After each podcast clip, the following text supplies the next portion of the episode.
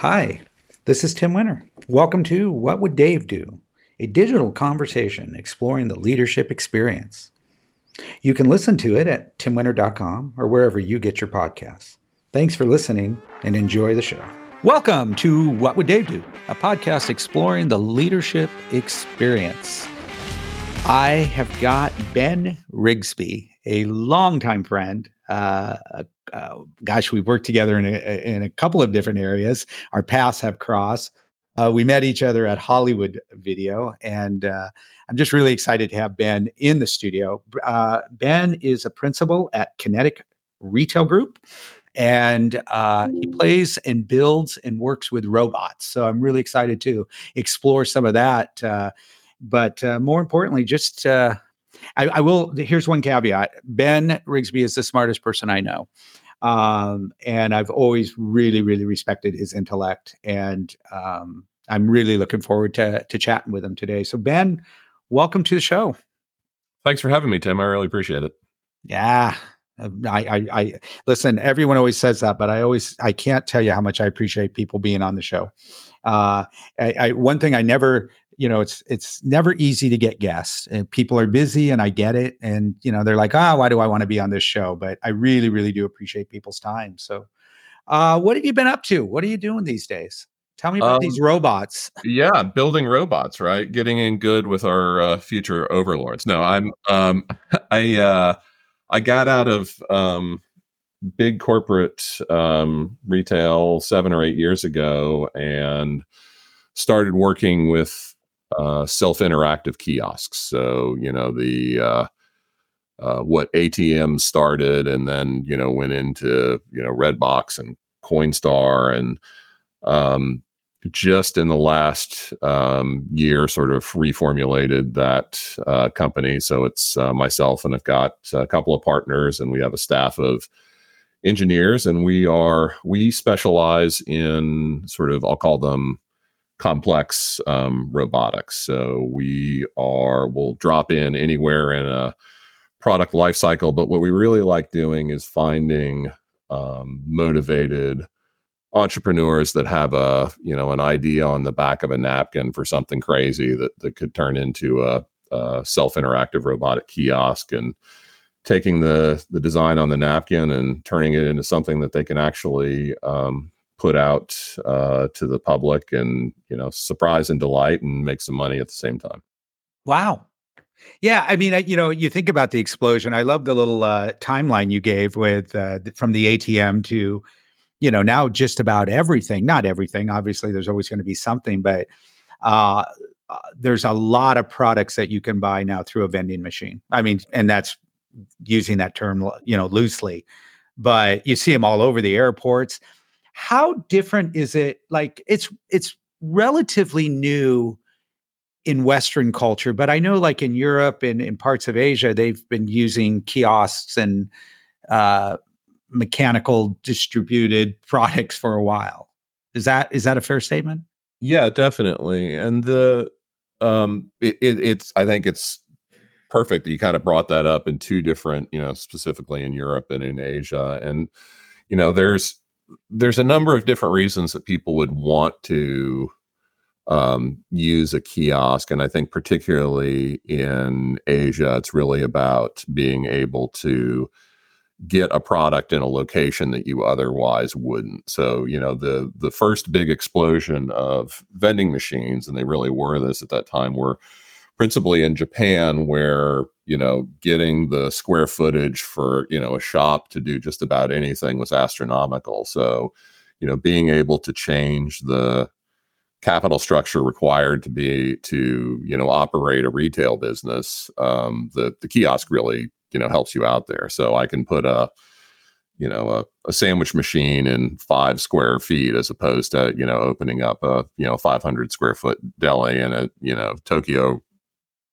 um, commercial uh, real estate rates, that's a that's a game changer. So, you know, and um, what we're starting to see now, I think, in addition to being able to collapse the um, the uh, financial structure and make it more profitable, is actually modern technology being able to do more things. So, you know, instead of just being able to dispense a soda or uh, you know uh, a sandwich or whatever it is, you're seeing you know robots that'll do uh, just about uh, anything. You know, bake a pizza or dispense pharmaceutical products. So it's it's neat to watch the growth.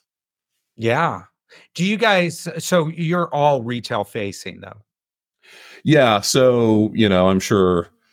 I mean, you know me. I've been, you know, in retail or retail in adjacent my entire career, and I wouldn't want that to change. And I think that's actually um, a lot of the value that KRG and certainly myself provide is that background in retail. At the end of the day, it's still consumers wanting to buy um, buy a product, and it's much closer to the actual you know bricks and mortar retail experience than it is to the online experience that gets you know the online experience obviously has gets a lot more attention these days but this is it's much more even though there's a you know a sophisticated robotic machine in the middle it's uh, it's much more like old school um, uh, retail than anything else. Yeah because you're looking at the geographics of the area of where the kiosks exist there i mean it's like a storefront. It is it is. you got to buy products that are going to be you know conducive to that area. I mean it's yeah it's like a store. I, I remember it's we're talking about i remember having this conversation when dave was working with um, redbox and he was like you got to think of these stores maybe it was blockbuster kiosks i don't remember ncr was trying to do the same model but i remember him trying to drill it into everybody's head that you had to think of these as stores. These are like storefronts. Yeah. You, you cannot just buy them and spread it like peanut butter. You've got to buy you've got to think of them as stores that's interesting you say that because I, I I agree with you 100. percent So so Ben, how long have we known each other? 20 years? Um, at least I think it may even be more. Let's see. I uh, I was I came to Oregon. That probably would have been when I met you, or not, maybe even before then in '98. I think. Wow. Yeah. So how did you, you know, I think I know, but how did you, I think our paths were similar. How did you start at Hollywood? Yeah. you know, it's kind of funny. Um, since uh, you invited me on and I started thinking about this, I definitely did some digging in my past that I hadn't thought about lately. So I did, I did track that timeline. We, um, so I, I went to school in Boston and I got um, I got a degree in religion, so obviously I was highly employable uh, uh, after that. And then I, um, but I'd I'd worked in a in a video store um, in Boston. It was a chain called Videosmith, which is kind of one of these you know legendary big city art house kind of yeah uh, places, and I enjoyed it. And then I uh, followed my girlfriend at the time out to Utah, and you know, like I said, I didn't you know I didn't have great prospects for employment. And i'd spent a while actually looking for you know any job. And then i answered a newspaper ad for this new video store chain that i'd never heard of called hollywood video. And this is in 94 i guess.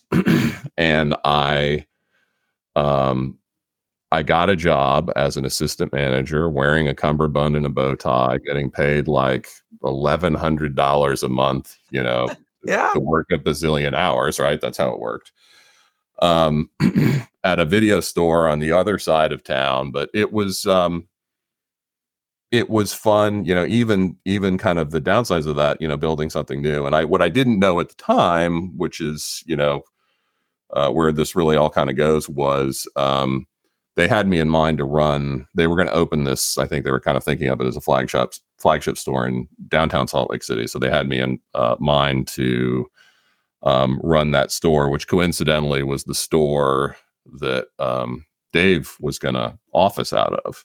Ah. So um, the I think that there were, you know, the other store managers and district managers were a little bit nervous about who is it that's going to run this store where the where the big boss is going to be. So, um, but I ended up, yeah, I ended up um, running that store in Salt Lake City where Dave officed out of. So I think, you know, at the time that, you know, I was in Hollywood, I probably saw Dave more frequently than anybody else um, at Hollywood. And I got a nice, you know, the, the relationship I had with him was, um, I, I, think was uh, unique and interesting. And then I, he actually, I guess, sponsored me out of there and I came to the corporate office in 98. And I think we probably would have crossed paths then. I also, you know, when I was thinking about this, I actually remember that I, um, Dave and I and some other people actually did some store visits on the East Coast, and I had dinner at your house in Virginia many, many years ago. Yeah. Wow. Yeah. Uh, Ashburn, Virginia. Yeah. I remember that.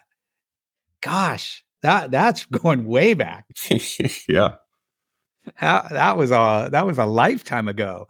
Well, you know, I started in 93 and I was on the the you know team Salick and uh, worked for Frank Salick and you know, I started at the um, at the uh, Rose City store and then they quickly moved me to the Beaverton store and Kevin Haslin had left the Beaverton store to go run the flagship stadium store.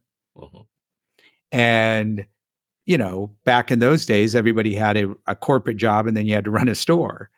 And so Kevin was our buyer, but he was running this massive, big two story showcase that Mark brought every investor to.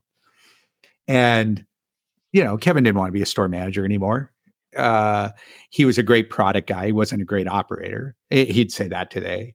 And uh, and so they moved me from Beaverton over to uh, to Stadium, and that's when Mark Wattles would bring in all. I remember when he brought in Max Fratto.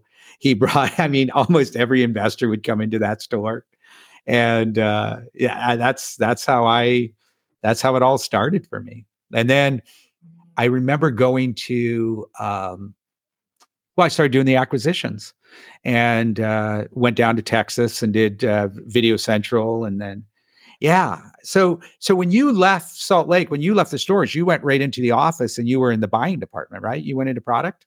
Yeah, I went in as the most um, junior analyst I think that existed at Hollywood. It was funny actually. So I I was I'd managed that store in Salt Lake City for a couple years, and then I I split up with the the girlfriend at the time, and I think Dave probably knew before I did that I really wanted to get out of Salt Lake City. Yep. So there was some combination of Dave and Rick Mullinex and I think a couple of other people who had, you know, kind of discovered this opportunity at the at the headquarters to um, but but didn't you also build out like the foreign section? And wasn't your film knowledge pretty? I mean, didn't you like you ran a damn good store if I remember. Like you, like you knew your catalog, you knew you knew how to buy product for the store. They leaned into you. Wasn't there some connection like that too? That you yeah, ab- absolutely. So we had um uh you know you don't normally th- the, the the store that we had in Salt Lake City was kind of over near the you know the university and the surrounding campus so it was you know it's a pretty yep people don't say normally say the cosmopolitan section of Salt Lake City but it you know it definitely was and so we had so yeah I spent a lot of time and you know I mentioned I was at I you know worked at this chain in in Boston that was sort of famous for this and I had you know kind of had that same idea and I did you know the the further along in the the business I got, I watched fewer movies, but I was definitely uh, you know movie aficionado at the time. So yeah, we built up our our foreign section, and it was kind of funny actually. And you know, again, I pull it back to Dave, but this was one of the sort of balancing acts with him. He was very he was supportive, but I definitely got some side eye on you know you know why you know why did you just install this Star Trek section across from my you know, office. Uh, Um, but yeah, no. So I I went to uh, I went to the corporate office, and you know I was kind of this junior analyst for a while, and then they actually gave me the the whole catalog business, and that was the first that was the first management role that I had at the um, at the Hollywood um, headquarters, and that was so my focus for quite a while. I remember at the stadium store, you probably remember this too. Steve Montgomery was also very much a videophile. And I remember we had Mark Wallace came in one time and he's like, Tim, why the hell do you have a half bay of Reservoir Dogs still on your new release wall? I go, because they're all running. yeah. Look where we're at. Yeah. yeah. Especially in those those early days. Right. Um, that was VHS. There were, yeah, there were some really good um uh movie files in there. And and you know, even if you go back today and look at, you know, uh there was um uh, a lot of those people are still in that you know that we worked with are still in that film business in one way or the other. There was a guy that I hired actually as kind of a junior analyst in the catalog business, you know, 25 years ago, and he's now he is a film buyer for uh, you know the the the lead at a you know an indie um, studio. I mean, it's there were some really passionate yes, people absolutely do what they were doing. Yeah. Oh, absolutely. And you know, back in the day, you know, we were the reason, and the reason Hollywood grew so fast was, you know, we had those rules. Now they had to go away eventually. But you remember the the two hundred and fifty dollar budget every store manager had to yeah. buy. I think you were the one who got rid of that, but you, uh, or maybe it just got too big. But you know, you, well, you couldn't trust people anymore. You know, they were buying stupid stuff and um, stuff they liked. But back in the day when it was when it was real, or, or you could go to the warehouse as a store manager and you could fill in your category because you knew, but we wanted to create that kind of ownership. And I think that's what made the experience so different for the consumer compared to, you know, the homogenized, what you were getting, uh, the homogenized cal- uh, uh, catalog at Blockbuster. Yeah, we always, you know, until the day I walked out the door, we, I'll tell you, we always had a side list. There were, there were a, a number of store managers who just had to ask, particularly on the catalog stuff. So, that was always I, I really liked that at Hollywood, you know, despite being this, you know, behemoth of a chain with the, you know, store day and everything, we had a much better differentiation of product than, you know, certainly Blockbuster, but any of the other even kind of medium sized chains. Yeah, so that, uh, that, felt very good. Well, Marco said, I, I don't care. I, if they come in one time a year, I want them to be able to find the movie they want. Yeah.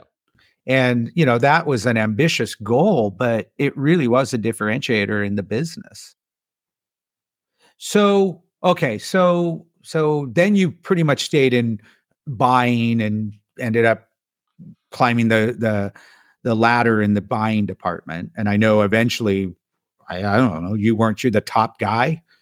Yeah. I, um, yeah, I, I I almost closed the bar that was um, Hollywood Video. Um, I uh, let's see, I ran, like I mentioned, I ran the catalog business, and then I shifted over into more sort of the new release. I actually developed all of our um, purchasing and uh, allocation uh, methodology, um, and I'd say 2005 or so. Yeah, I was the um, you know the senior vice president running running the whole you know buying a you know a billion dollars worth of product a year. It was heady stuff. Right. Who was your district manager? Was it um was it steve bush or was it uh oh the uh uh julie um julie. She was I, a bl- blonde yeah i went i went through a couple um um steve was was my dm for most of that time, and certainly my favorite. Yep. Um, I have a Julie Peterson.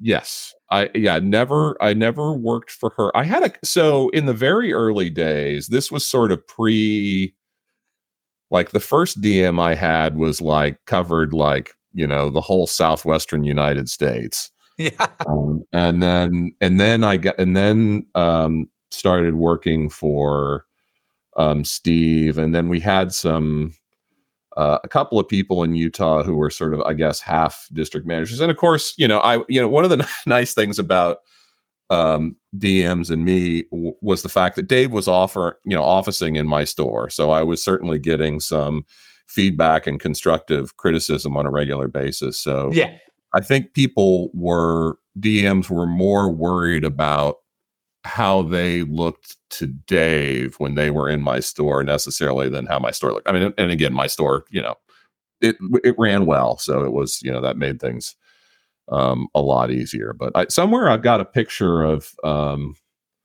Steve Bush uh, lost a bet to me, and I he had to work a Friday night in a cummerbund and bow tie at my store, and I've got a picture of that somewhere still.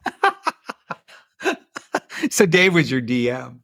Dave was Dave was the well. I mean, I think when I got there, he was the he was the regional manager. But at that Yeah. point, regional manager meant I don't know. uh, There were like two regional managers in the country or something. You know. It Yeah, we had to give Dave that title. I remember. I was the first district manager who didn't have store responsibilities. And Mark Mark Wattles was like, "Well, what the hell is he going to do all day?" Because every district manager, we had area managers. It was, um, it was uh, Mark Stagger, Russ Rep, Mike Lamont, Mark Brands. Kevin was the buyer, Kevin Haslam. And then they brought me on. And it was Frank Salick was the VP of operations. yeah. And that's what ran the. And I remember I was taking over. Mike Lamont had left the company. I think Kevin had gone into the office. Maybe Mark, I don't remember. Mark went maybe to Texas. And um, I was going to run. And, and so I had all of Oregon and I couldn't continue to run the stadium store. I mean, it was just impossible. And uh, yeah, I'll never forget uh, Mark saying, well, what the hell's he going to do all day? And then when I left the company, you know, we had 300 and some odd uh, district managers. Right. Right. So it was just the evolution. Those were great days. I mean, you know, I, I feel like I got my education in, at Hollywood. I got an opportunity to do a lot of cool things there and, and met, you know, lifetime friends. I mean, people to this day who are some of my, well, uh, my best friend in the world I met at Hollywood. And uh, here, this is serendipitous for you. So when I went to Dave's celebration of life, we checked into the hotel, and although it had changed names, it used to be a, a Embassy Suites. It's now a Hilton Garden in downtown Salt Lake City. Is where I interviewed Dave to join Hollywood, and I had no idea. But when I walked in, I had a vibe. I was Yep. like, I've been here before. It had changed. It had been remodeled, and I was like, I'd been here before. And then I walked in and I saw that big opening and the elevators that are, you know, uh, customary to a, a- an a- embassy suite. And I was like, oh my God, I interviewed Dave here. And I was there for his celebration of life. That was weird. There were a lot of weird things that happened on that trip, Ben. Yeah, I um when I interviewed for my job, I went in for the um for the second interview with the the woman who was the store manager when I was assistant manager, but this is I interviewed with with Dave for the second one. Um, and I do know that it was at a Blimpie sandwich shop in West Valley City, Utah. I don't know whether or not that sandwich shop is uh, is still there, but uh, You know, I, I guess I didn't realize that you had such a, a, a that close of a relationship that you worked that closely with Dave. Well, uh, so it's a, you know, I, I think a lot of people probably had much closer relationships with Dave. You know, it was, there was no time when I was in Dave's hierarchy that he wasn't at least two rungs ahead of me. Right. So I got a lot of the, the value of knowing Dave, um, but it was much more, um, how do I say this, casual than if he was my direct boss, right? I mean, I- you know, Dave, it's not like he's going to walk in the store and not tell me how he thinks about something, but it's In the At the same- nicest possible way. right.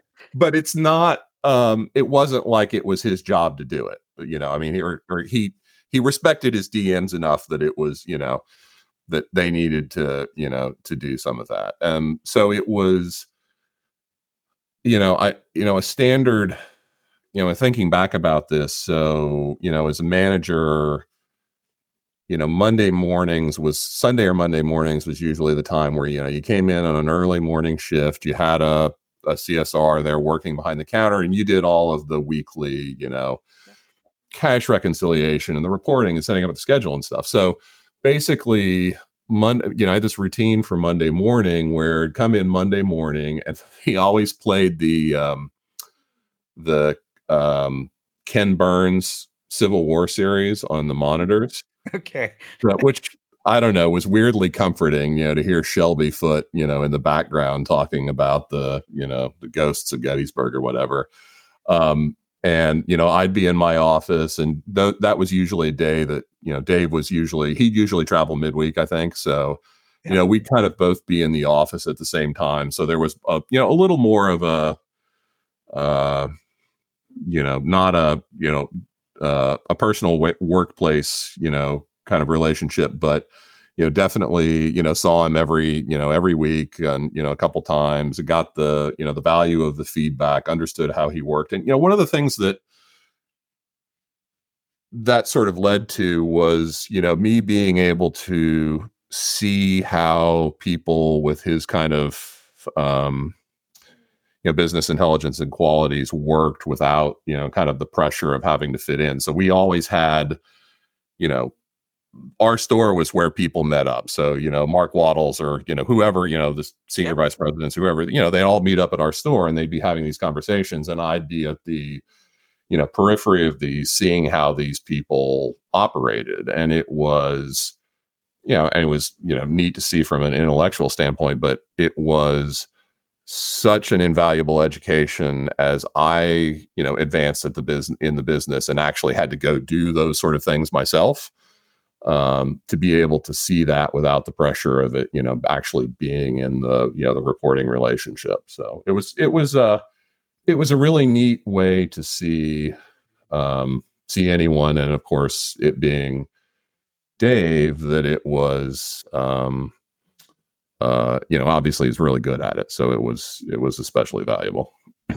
Well, you and I had something in common. We had you and I both worked in the stores, and as you know, that gave you a tremendous amount of credibility at Hollywood Video if if you work if you had worked in a store, Mark Wattles that was it. That was you, you were pretty much golden. Marshall Hawkins, Tim Benry. I mean, you know, yeah, you're in the buying office now, but he was very hard on people who had never spent time in the stores,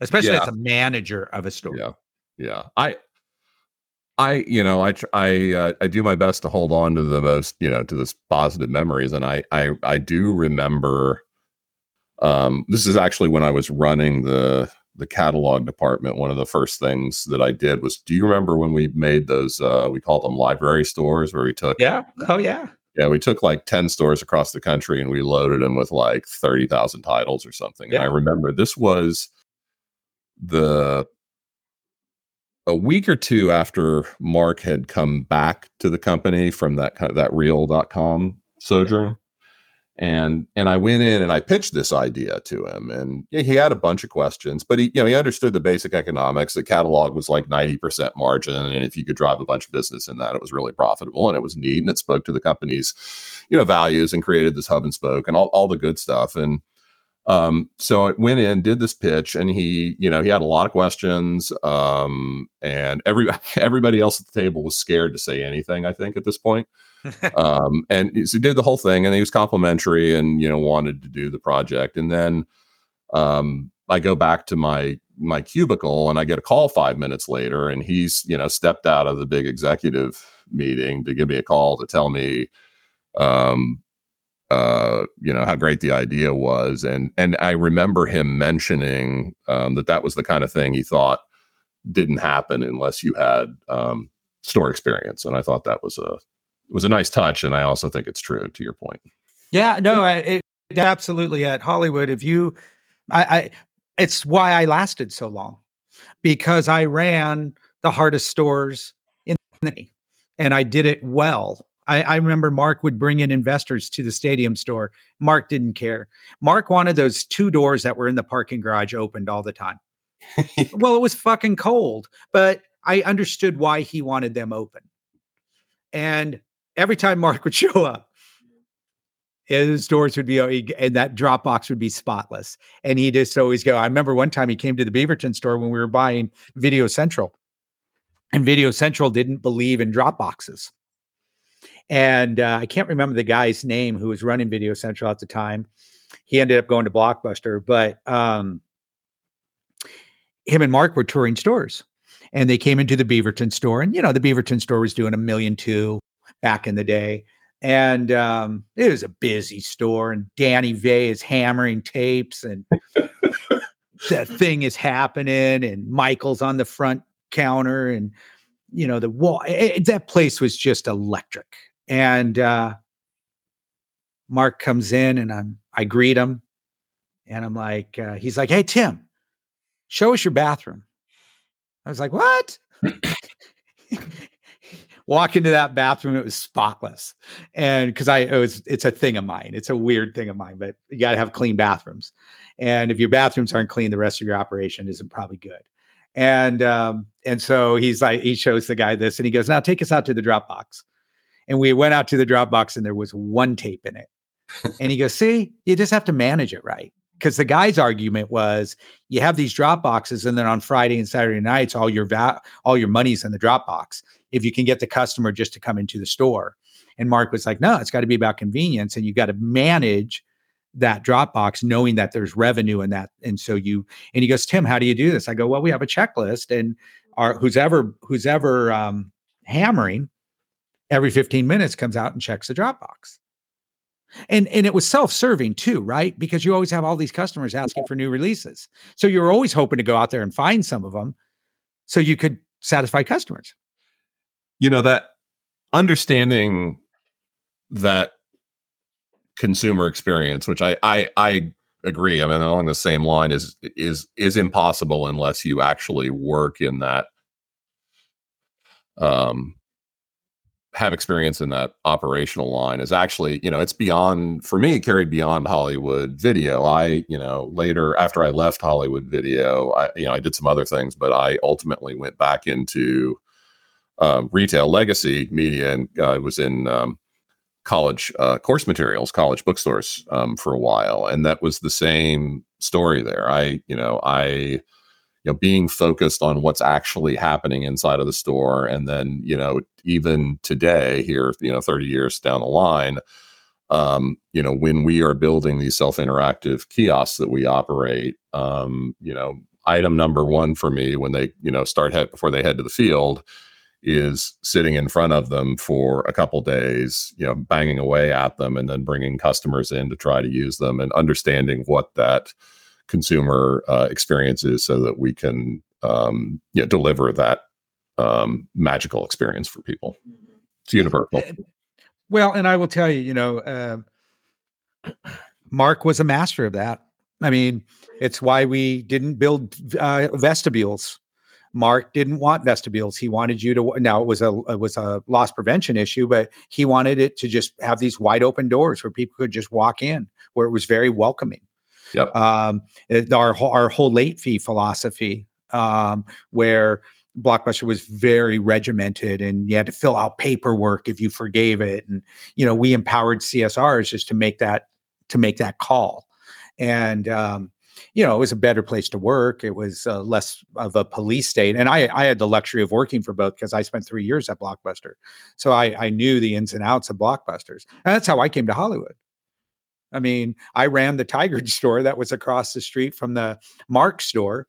They all thought Blockbuster thought it, Mark store was doing about 12,000. The Hollywood was doing about 12,000. Our little our little Blockbuster was doing nine. They put me there and they said, try to get it to 12. I got it to like 14. Well, that I didn't grow the market. That came from Mark's store. Yeah. and, and that's when they came over and said, Hey, you want to come work for us?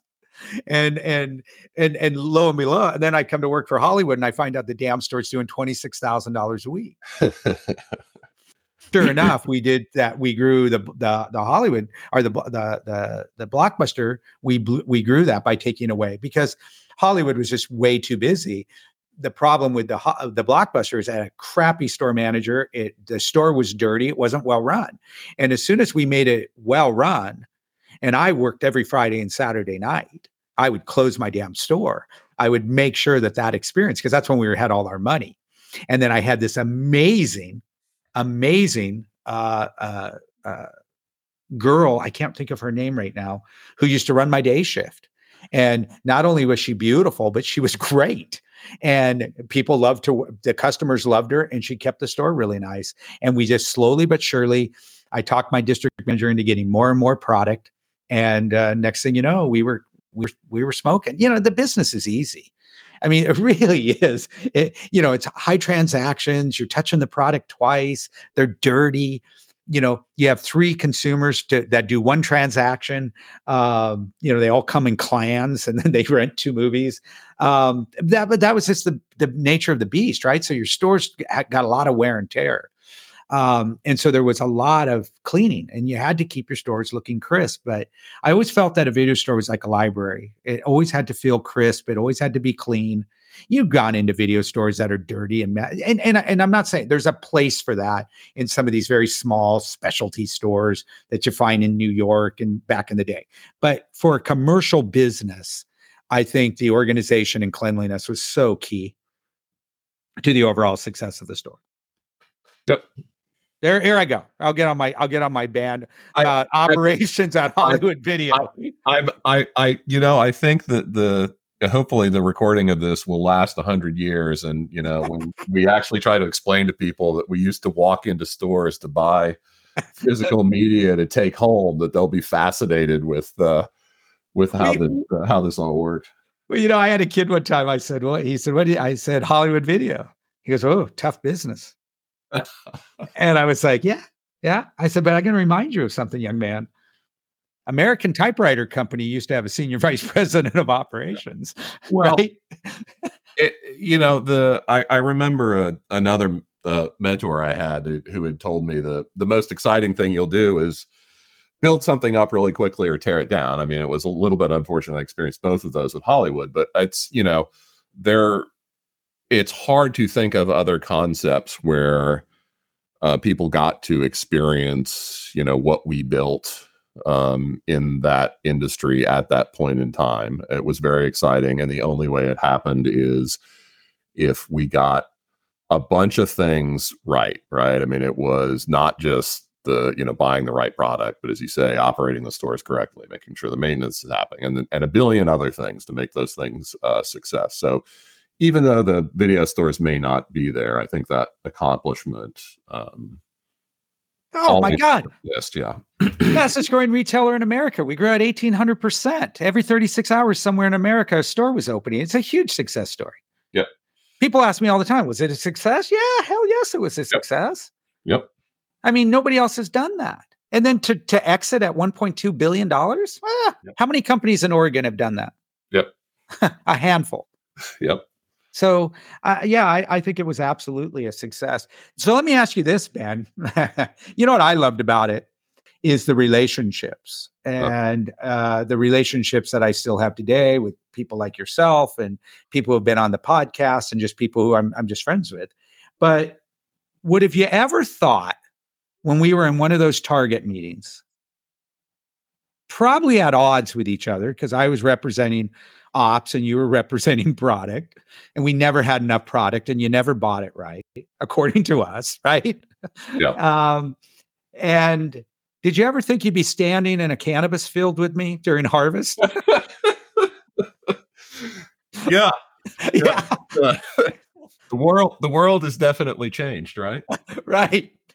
So for my audience, uh, that we were we were I, I, used to be the president of a cannabis company here in Oregon, and Ben and some of his colleagues were exploring the uh, uh, opportunity of putting robots in kiosks uh, that would dispense uh, cannabis uh, and cannabis products. And uh, I had invited them out to a tour to see our we had a 40 35 acre farm in williams oregon and they had come out during i believe it was harvest. It was either harvest or it was plant it was sometime during the uh, production of the and we were an outdoor farm so we grew these huge monsters you know these 200 pound plants that were eight feet tall. Uh, this was not an indoor grow. This was this was true farming. I, and i uh, and and Ben and your colleagues came out, and there we are standing in a uh, which couldn't be farther from a Target meeting in Wilsonville, Oregon.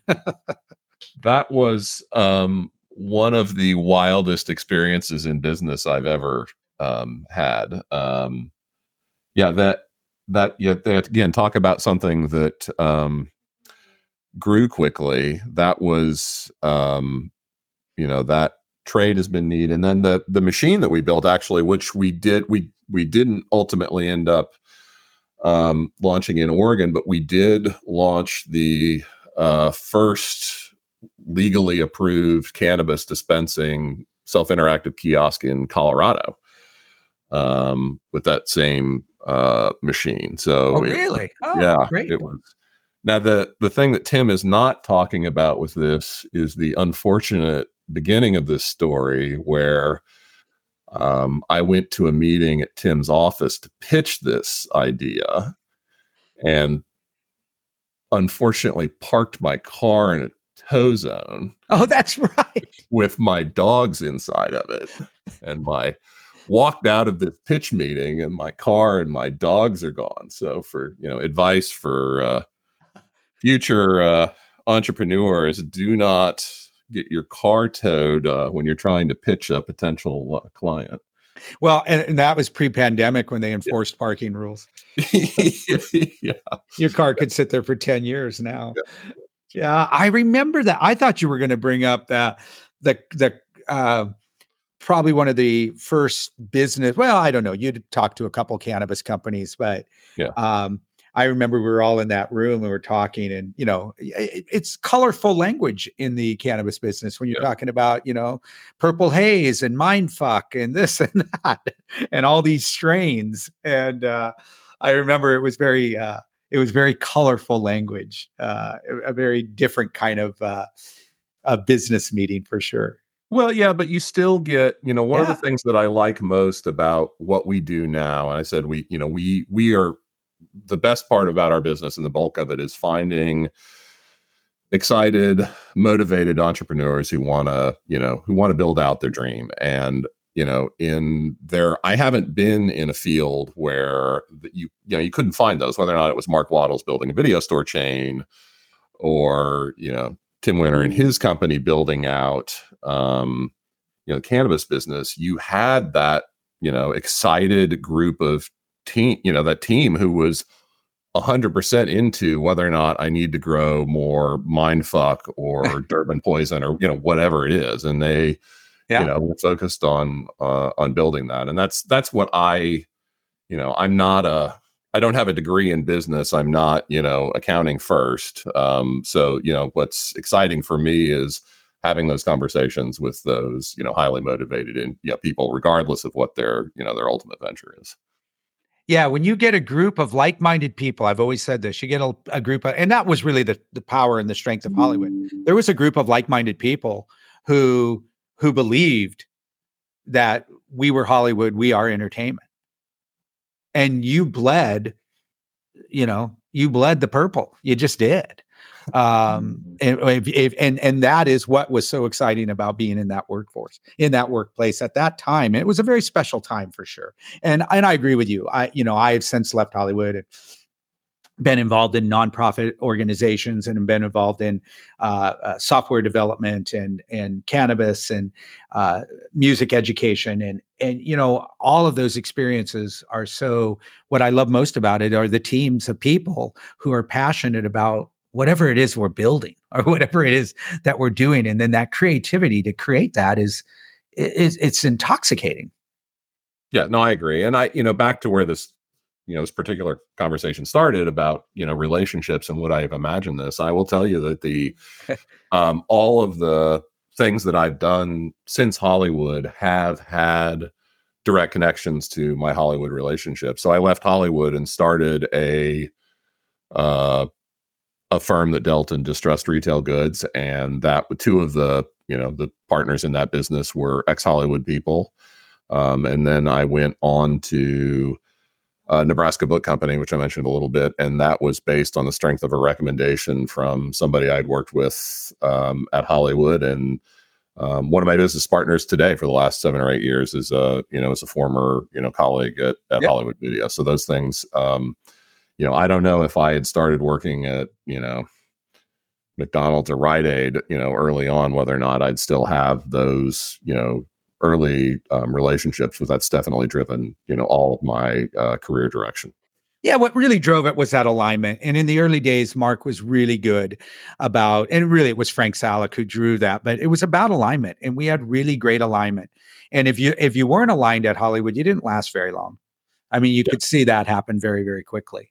So yeah. let me ask you this. So you've been in a leadership role. We've we've been talking, you know, gosh, we're old men and we're talking like in terms of not two or three years, we're talking in terms of decades. Um, but has your has your has your philosophy about leadership changed?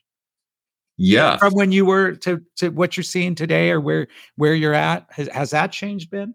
Yeah, absolutely. Um, and I, I I like this question. I mean, to your point, I mean, when I started at Hollywood, I was, you know, 22, I guess. Um, you know, I um I've gravitated towards management my whole career. So I mean, I was even went back when I was in college, I was the, you know, assistant manager at the video store and then I, you know, did store manager. I'm fundamentally a um I think an analyst first and the uh, the intentionality around the the people skills part of this, which is necessary for leadership, is not something that's sort of my natural. Uh, sorry about that.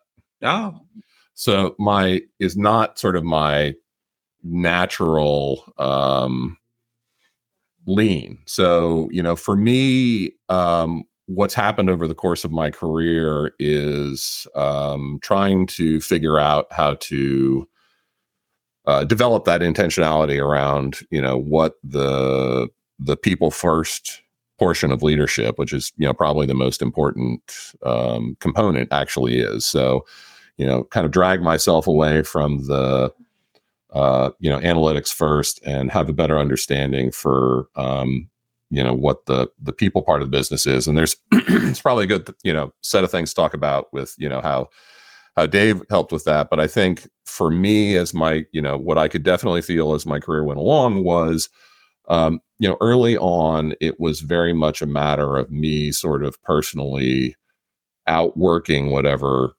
problem faced me. So, you know, okay, I'm the store manager and my assistant manager gets sick. I'm okay, I'm going to work, you know, 60 hours this week instead of 50, right? That's the way I solve that problem. And, you know, I get to the corporate office and, I've got a, you know, an intractable, you know, analysis problem. Well, I'm going to go, you know, take a, a statistics class at PCC so I can, you know, muscle my way through that. When ultimately what happened was, you know, the lesson that I had to rely more and more on, you know, other people doing this because there's just a limit to the amount of you know internal horsepower you can throw at something which again not to say it's not valuable to you know be the operator who can go you know get their hands dirty and do all those things um, but being able to uh, motivate people um, to do that. And that you know that happened progressively throughout my career at you know hollywood. You know ultimately you know when i was you know the senior vice president of merchandising i was never the guy making the decision about how to you know allocate a product or you know do the actual um, buying but had a strong team of people um, that i had to keep motivated. And that you know stepped up even further when i you know was at nebraska books and i was uh, you know ultimately the ceo of this company. And you know what i learned is as ceo i mean i might be able to go out and work in the warehouse or in stores but i was doing none of the work um, you right. know i was you know i had to uh, make sure that i had um, the right people so my you know thoughts about leadership i think started as zero thoughts about leadership and have really sort of um, changed certainly in terms of the importance and then how to actually you know achieve that through you know driving some amount of uh, intentionality that I think I otherwise wouldn't have had. And it, it's funny when we talk about Dave, like clearly he got the people first part of that, right? That was an intentional thing that came, I think it came naturally to him. It was very good. And it's not to say that he didn't have all the other parts, you know, the, you know, the analytics and everything. But, you know, when I go back and look at people who are, you know, I would think of as uh, important role models and those qualities that I would want to, um, you know, figure out how to mimic. And I think about people leadership, and I think about the Dave Saccos and Tim Winters and Mark Brands of the world, right? That you know who do that really well. Uh, I appreciate that. I, I, you know, again, I know Dave thought the world of you, and he appreciated your intellect, and uh, I think he appreciated watching you grow. I, I think he always took a a certain amount of pride in your success. you know, starting as a because I remember when I, I now you know that we're bringing all this up. I you know I, I remember Dave saying, you know, I hired Ben Rigsby as an assistant manager. Um, I, I, remember that. I, I I don't know why I didn't connect those dots, but yeah, I know he always thought the world of you. Well, that's um, you know, what's great about what you just described is that's a wonderful journey of leadership, and you know, obviously you're super smart, so you figured it out. But you'd be surprised, Ben, how many people don't figure it out. They're still banging their head against the wall and uh, it's really really heartening to hear that story of your journey and uh, and how you tried to do it all and then you realized you had to do it through people and that requires people skills and it requires them to you know and in my consulting practice it's it's the four pillars of leadership it's you've got to have a vision people you know the word lead where are you leading me where are you taking me are we building a national brand what are we doing uh, you have to be able to communicate it. Communication has to be authentic. It has to be real. It has to be consistent. And then you have to self manage, which is where most people fail. And then you have to, I call it positioning, but it's surround yourself. Threes, you know, uh, nines and tens will not work for threes and 4s mm-hmm. And some people hate when I say that. I don't know a nicer way to say it. So you want to work with great people. And, you know, I think people never realize this that when you're interviewing someone, they're interviewing you as much as you're interviewing them. Yeah. and do I, can I see this person taking me? I tell people, I coach people that all the time. When you're interviewing, don't interview for the job, interview for the person you're working with, going to be working for. Like, what do you, are you going to, is this person going to get you where you want to be? Because that's the job of a leader. That's the job of your boss is to help you grow. If they're putting you in a box and trying, phew, that's going to be a, a, really hard job. Yeah. For a yeah. long time. So thank you for sharing that journey. I think that's, that's, um, I, I, I, well, it doesn't surprise me, but uh, it's, uh, it's really cool to hear, uh, to hear you say that. So, so Ben, you've mm. worked for amazing companies. You've done some amazing things um, it's it's interesting because a lot of especially a lot of your work at Hollywood went unnoticed because it wasn't flashy. It was, but it drove margin and it it was important to the mechanics of the business. I always got to be on the other side of it, which was all openings of new stores and celebrations and getting up on stage and you know celebrating my team and at national conferences and things like that. But so a lot of your work uh you know was behind the scenes but so so vital to uh, the importance of the organization and the growth of the organization. So you've worked for some amazing companies. You've listed them you've done some. What are you most proud of? If you had to look back today what are you most proud of well and it's kind of work related. I mean, I guess the first thing I have to mention is I I met my my wife and I who just had our 20th anniversary last summer. Congratulations. We, I think like you, we actually met at Hollywood. She yeah. uh, she uh, she worked there. We've got so you know that's fantastic, and we have a a 16 year old son. So you know, I mean that uh, certainly came out of my work experiences. I, I think otherwise, you're kind of asking me to pick my favorite child. I mean, fortunately, I only have one, but um, maybe I'll hedge a little bit here. And I, there were a lot of things that I was, you know, proud of what we built at Hollywood. I think the thing that, and and this is definitely behind the scenes, and it's um, it's going to sound really nerdy, but you know, we we really cracked the code before anyone else on how the shift from sort of traditional buying to revenue sharing at studios yeah. So, you know, the old model was you would, you, the video store, would buy a VHS cassette for a hundred bucks from the studio and you would try to buy enough so that it was rented, you know, continuously for eight or nine weeks or whatever. And then we, we, um, you know, to Mark Wattles and Bruce Giesbrick's credit, you know, approached the studios about this concept with revenue sharing, which we, you know, pioneered. And I think Blockbuster jumped on quickly about, um, you know, give us, give us a lot more product, but um, you know, we'll do it on a you know some minimum guarantee and some you know amount of money up front and it really added you know it added five or six different layers of variables to the equation and understanding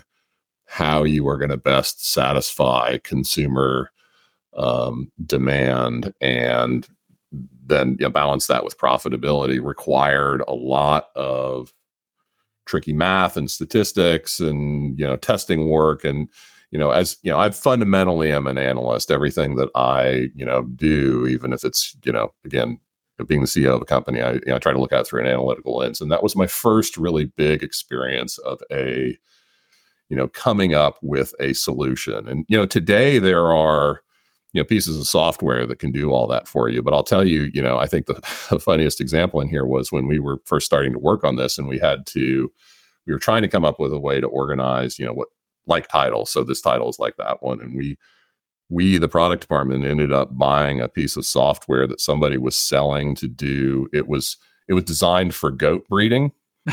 So you put in different, you know, qualities of what a goat, you know, your goat would have blue eyes or it was this, you know, species or whatever. And we ended up using that as, you know, like title management, the, the goat herding as we, we ended up calling it. But, we, you know, we, we transferred that into sophisticated math and it worked. And that was, you know, that, so I'm certainly, am um, I'm really proud of that moment. And then obviously I've had some other, you know, bigger picture, you know successes as I moved into you know managing you know larger companies. But that was that's one that really sort of sticks out to me as early and sort of set the tone for the the rest of my career. Well, it's a fantastic example because, and, and thank you for sharing because I, I never knew about the software, the goat herding. Um, I, um, you know, and and it touched so many people's lives and they don't even know it touched that what that project you were working on touched so many people's lives because it fundamentally changed the experience in the retail store suddenly there were 120 copies of the new release not 16 you know and anybody who was who was at hollywood who's listening to this now is going oh my god they were using goat herding software are they going to say of course they were using goat herding software yeah. right yeah. So that's uh well, I I think that is a proud moment. I I, I had no idea.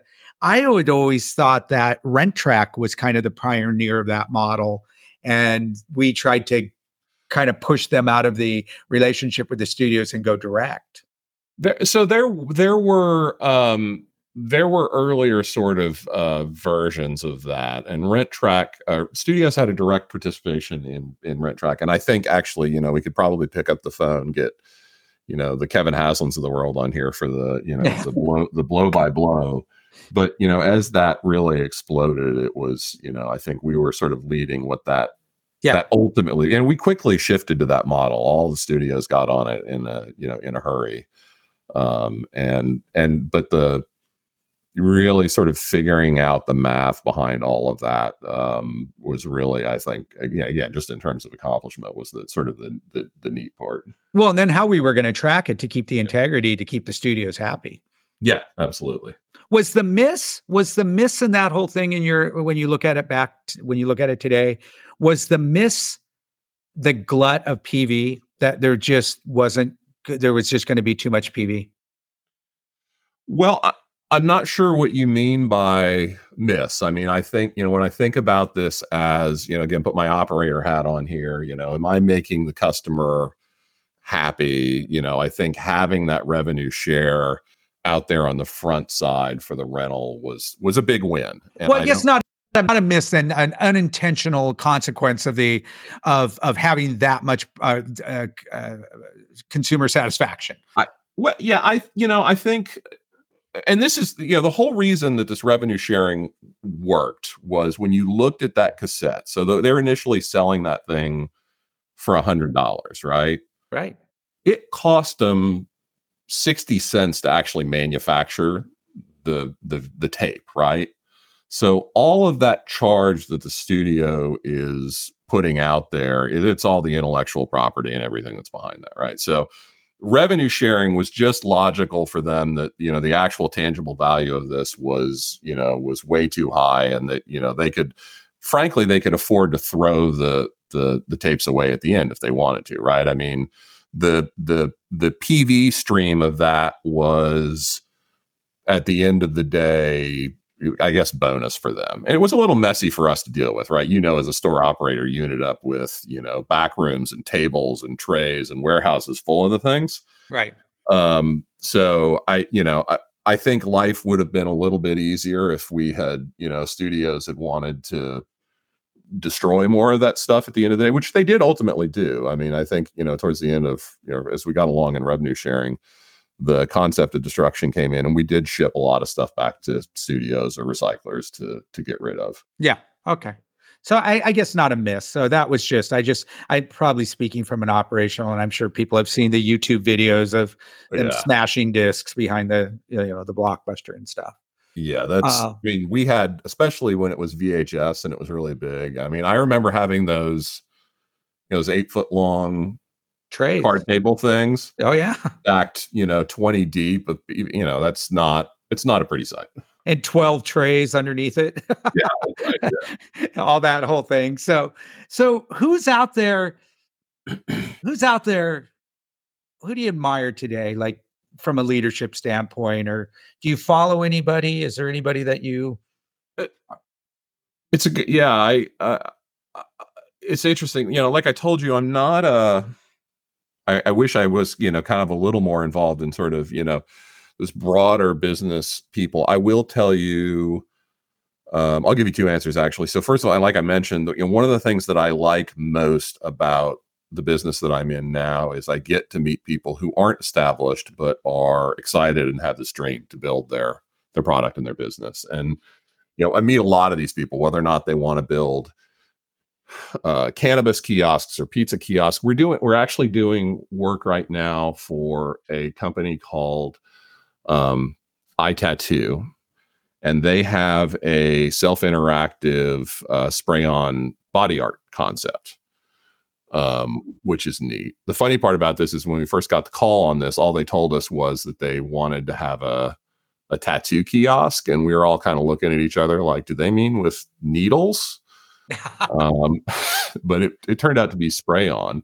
But the guy, um, the the CEO of this company, the leader of this company, who is very exciting and electric, reminds me a lot of kind of you know Mark Wattles, very much bootstrapped. He lives in South Carolina. Um, he's done a lot of different things with his career, but he's kind of as a sideline business does um, spray on uh, tattoos at you know like the the beach resorts and the restaurants yeah. around Myrtle Beach.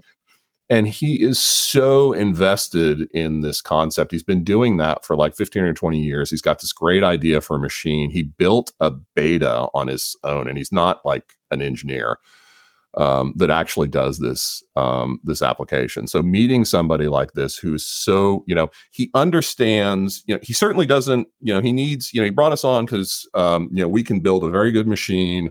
We've got a lot of experience with you know supply chain and building the business intelligence around you know all the things you would need to to, to build that into a you know business but he's got that sort of fundamental he knows what's you know what it is in that business that pleases the customer and he's always able to come in with that and those are the you know those are the kind of people um that I really admire the most, right? When in business, and I get to, it's nice, and I get to see them and you know interact with them um, every day. Um, oh, it's inspirational, huh? Yeah, yeah it, it, it really is. To have that kind of energy around a, you know, yeah. a, and a passion.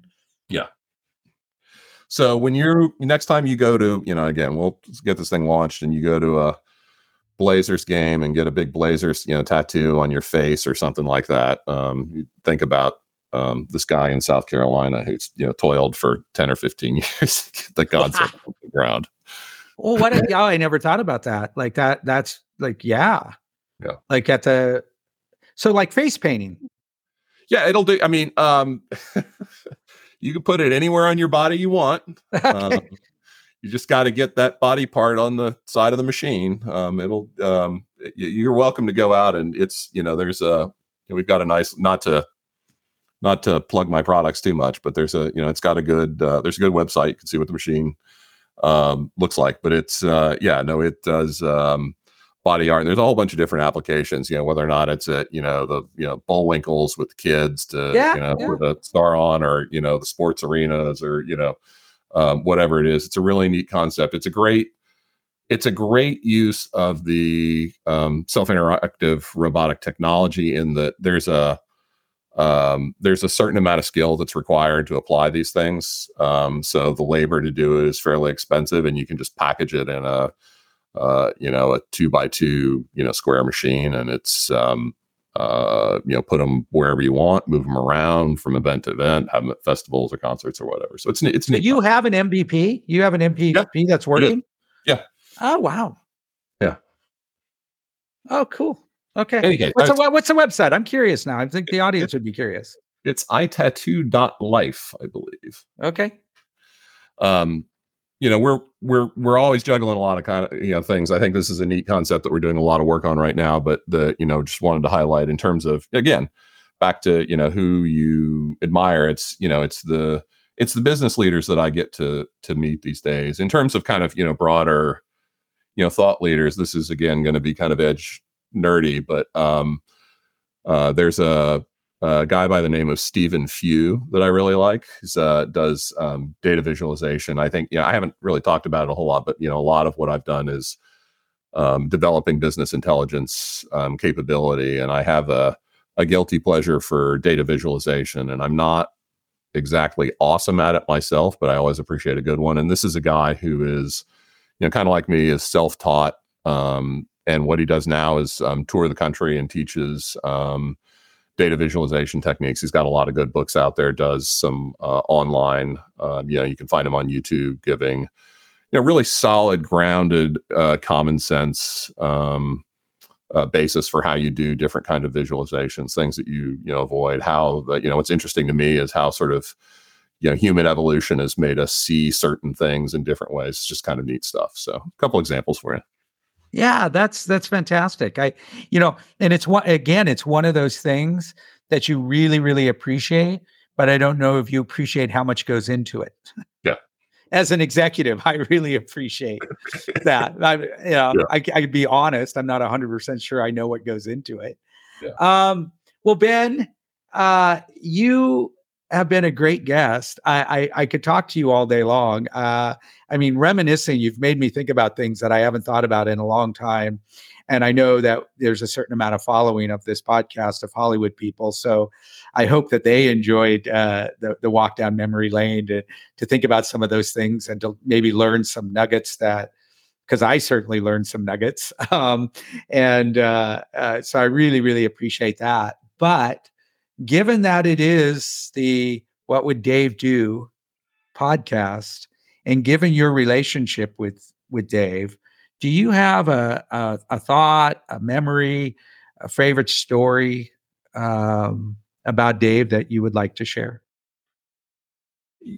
Yeah, you know, um, I mean, I hate to go out on a somber note, and I should, you know, say that it's it's okay. It's, you know, it's it's a celebration. Had, it's not a song. Like yeah, like I said, I had a bazillion. You know, I saw Dave a lot, um, but you know, ever since his passing, I remember, you know, when I first heard about it, the the first reaction I had was I remember that I remember standing behind this cash wrap, um, and he's standing in front of me, kind of typical the thing where I'm, you know, behind the cash wrap, and he walks in and he notices something and he's going to tell me about it, right? Um, and and our you know the actual operating relationship i'm certainly you know for hollywood video and pushing the edges a little bit. So like um you know he's why is this foreign section? or you know you hired this person who has a piercing or whatever. And i i'd hired this guy who turned out to be a great assistant manager ultimately ran stores and he had long hair which was a little bit of a thing for oh. dave but this sort of representative thing um, that Dave said in that sort of scenario was he was always like, I, I want to, I want, I want to live to walk my daughters down the aisle. And I, I remember, um, when he died, that was the, I remember that exact time that he said that to me. And I don't, I don't, I, I don't know, I don't even know the answer whether or not that was, you know, he ever got to do that. And I don't think the answer really matters. Um, but that was definitely the way the the the sadness that I felt, you know, manifested, and that's I think you know reasonable. That's that's what happens. Um, it's a good reminder that you know we have we have limited time um, there are other things other than business that are more important. I know he was saying that in a joking manner but you know it's a good it's a good reminder. And i i owe you know dave everything from a business standpoint. I mean i worked hard and i was you know lucky and good but you know he you know got me on that path to success and and i should be sad um, that he's gone and that those are the things that you you might miss out on. So again i hate to leave on a somber note because we you know it was a very positive relationship but that was a that was I, you know i know for you and a lot of other people definitely uh, a, a sad impact that he's gone. Yeah it it it there it is a sad impact and you know i it's one of the the reasons for this podcast is to to continue to always remember and to celebrate. And I think I, I shared with you my biggest fear is that I would forget him, um, and I wanted to figure out a way to make sure I didn't. And uh, and now with this uh, with this podcast, I say his name every day. I talk about him every day. Sometimes I'm driving down the freeway, and um, I'll look over to the seat and I'll say, "What do you think?" Um, what, what, what did you think of that show? Or am I am I doing this right? Uh, is is this honoring you, or are you embarrassed as hell? And um, now I think that's a beautiful memory, and I you know I think it touches on so many things that were Dave. His family was everything to him, and those girls were were everything to him. Sam and Sid were it was his world, and they're they're beautiful and they're wonderful and they're they're they're thriving uh, the best that they can given everything that's happened. But they're they're they're taking the positive side of it, and I, you know they're they're beautiful and and wonderful spirits and wonderful human beings. So, I think your memory is. Uh, it, for me it encapsulates i mean here you might be talking about an employee or talking about an issue but what was important to Dave and his willingness to share that with you.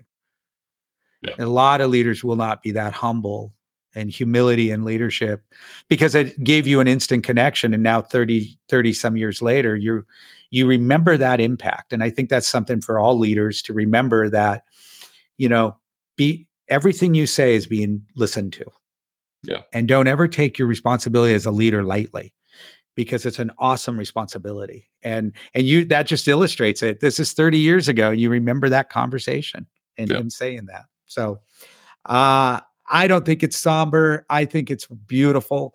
I think uh it's uh clearly you had a very special relationship with him and and i appreciate you taking time out of your busy schedule to jump on this show and and just talk i think he if if Dave was in the corner listening, he's giggling um, because of some of these stories, and he'd have his own uh, that he would uh, that he would you know log in and uh, or, or lob into the conversation.